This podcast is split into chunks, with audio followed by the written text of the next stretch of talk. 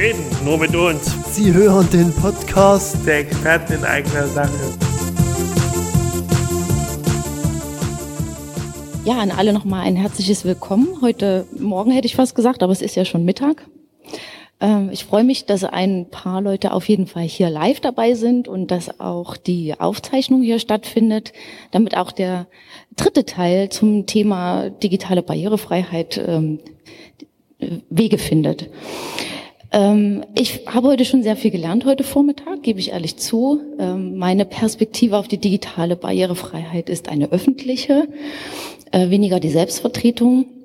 Denn ich arbeite im Deutschen Zentrum für barrierefreies Lesen in Leipzig. Ich komme heute aus Leipzig und ähm, vertrete dort den Arbeitsbereich digitale Barrierefreiheit.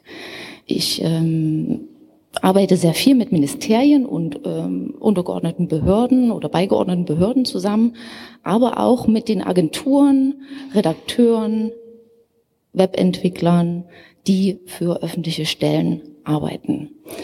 Soweit hat sich es vielleicht schon rumgesprochen, dass das Thema digitale Barrierefreiheit seit einigen Jahren Pflicht ist für öffentliche Stellen. Für den privaten Sektor kommt das auch. Da haben wir noch ein bisschen Zeit. 2025 ist da die äh, Deadline.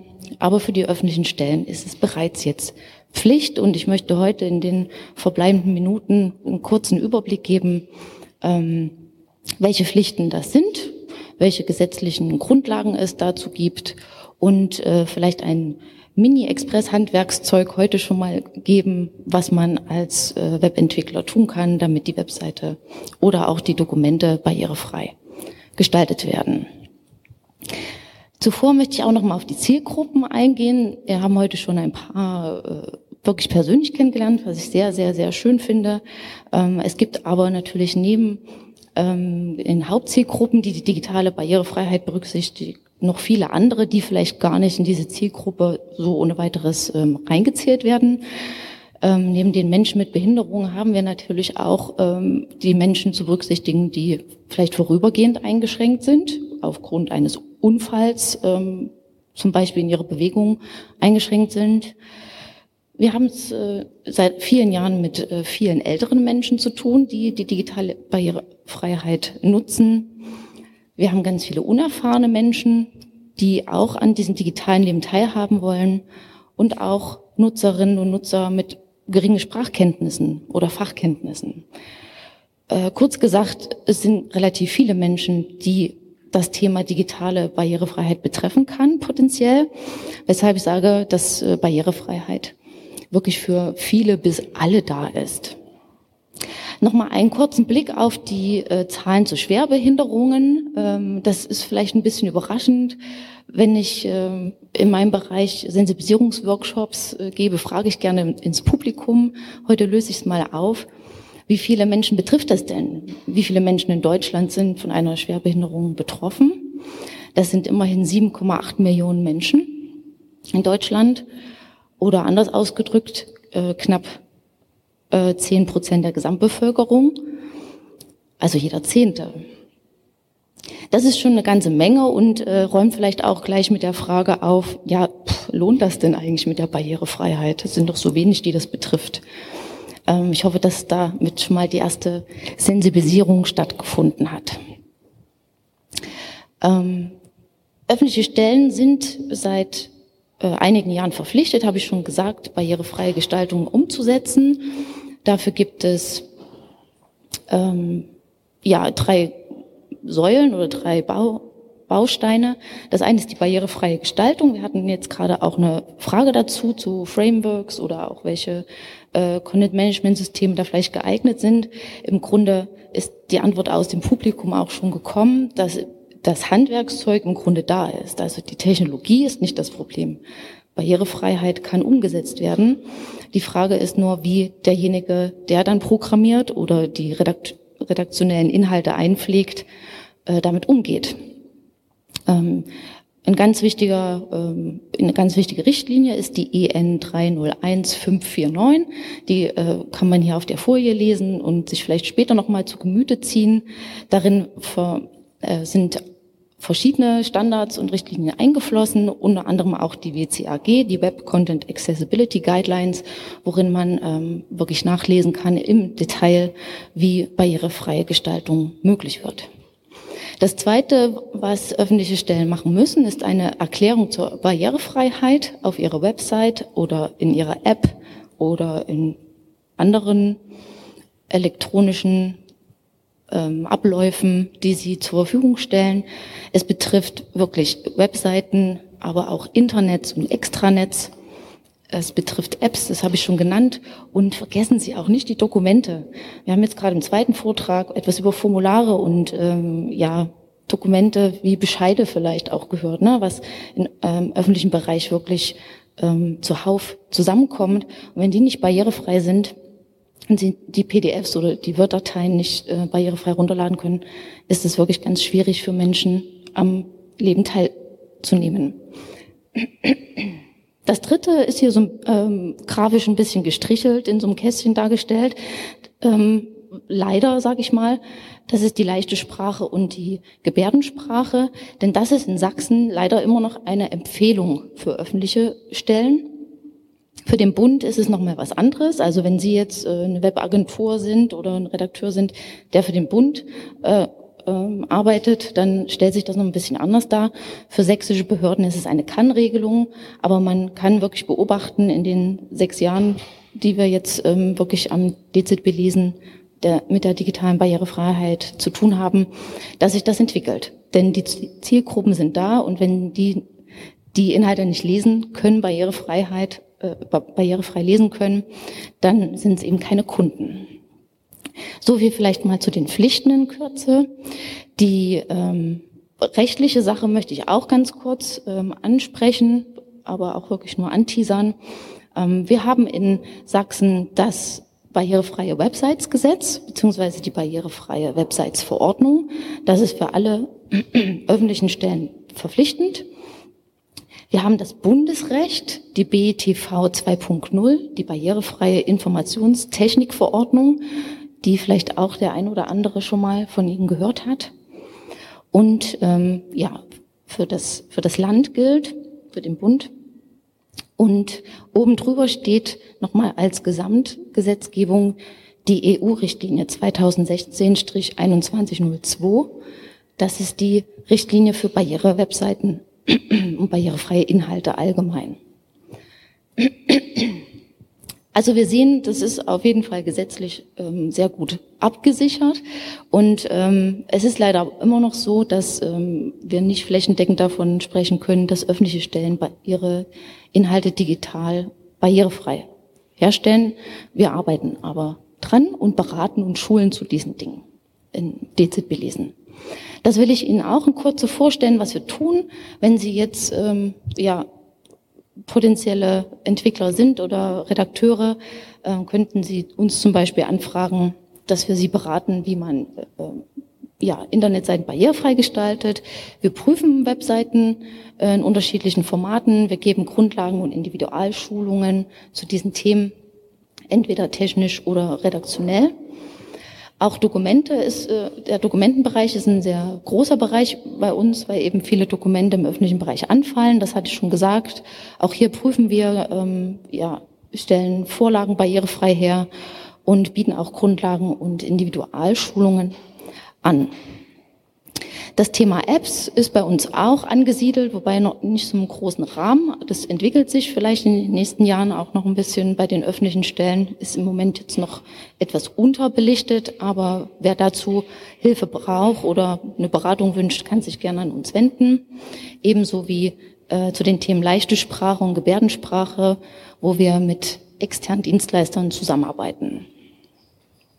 Da kann man uns einfach anfragen. Ich habe das mal auf die Folie geschrieben, die vielleicht im Nachgang noch ähm, ja, an die äh, Zuhörer vielleicht versendet wird oder hier aufgenommen wird. Können Sie uns einfach anfragen und auch eine Leistungsbeschreibung bekommen.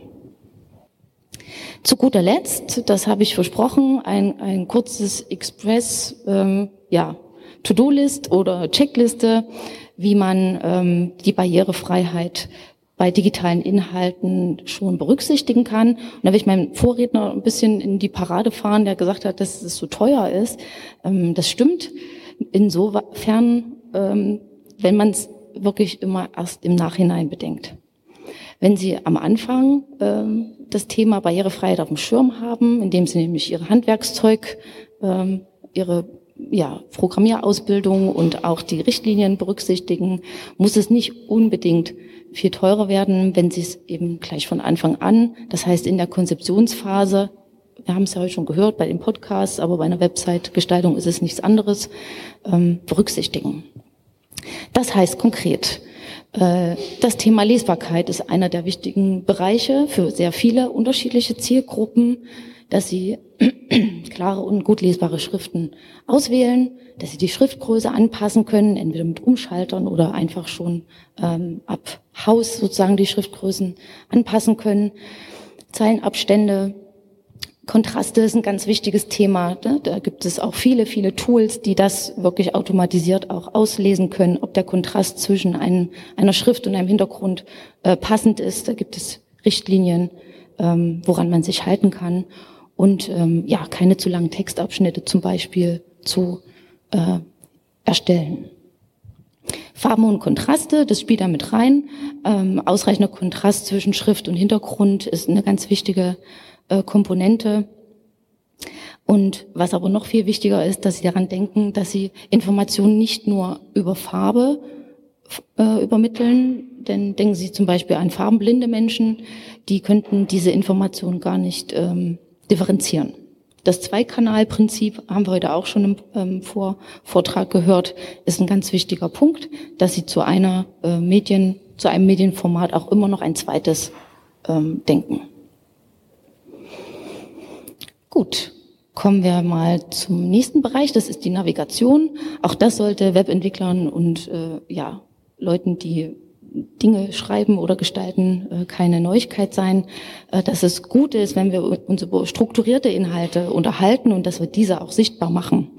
Im Web ist es mit Sicherheit ähm, der Navigationspfad, der uns hier hilft. Bei Dokumenten ist es einfach die Lesezeichenstruktur oder auch die Gliederungsmöglichkeiten ähm, in Textverarbeitungs- oder Satzprogrammen. Machen Sie sichtbar, was Sie an Inhalten dem Nutzer zur Verfügung stellen.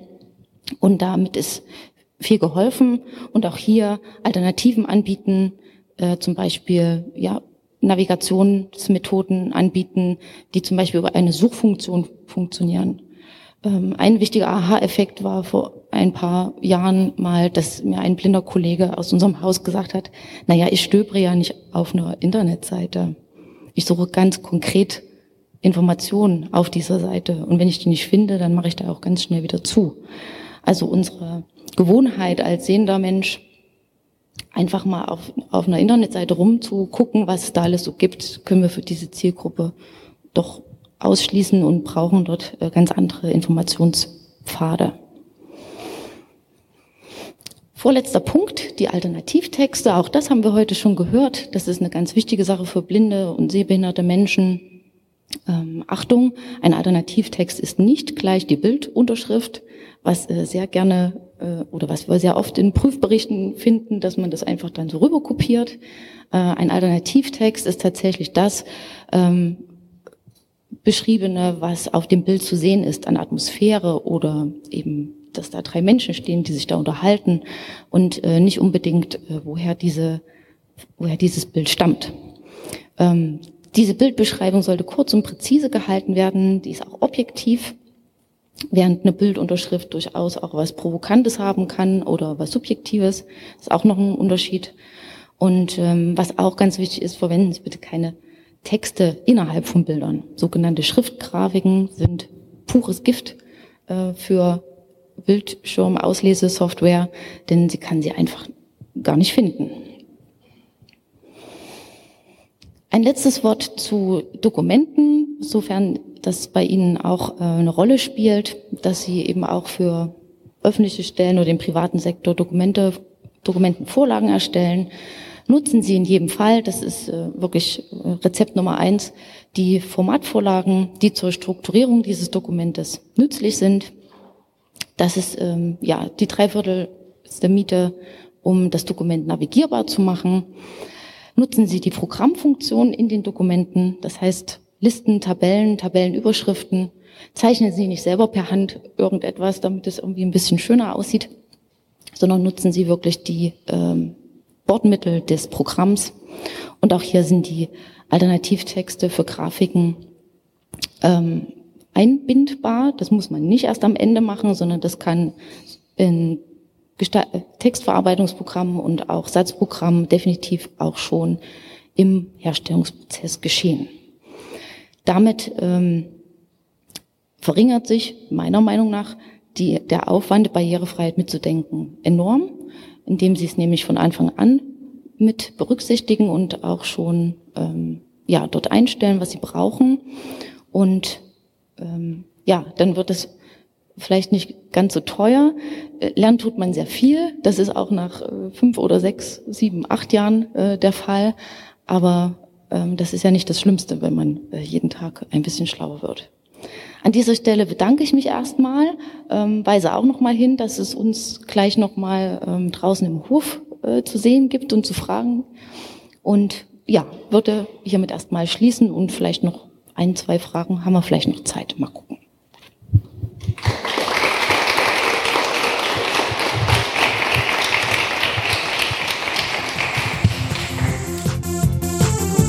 Die Experten in eigener Sache werden unterstützt durch die Lebenshilfe Dresden und gefördert von dem Bundesministerium für Familie, Senioren, Frauen und Jugend.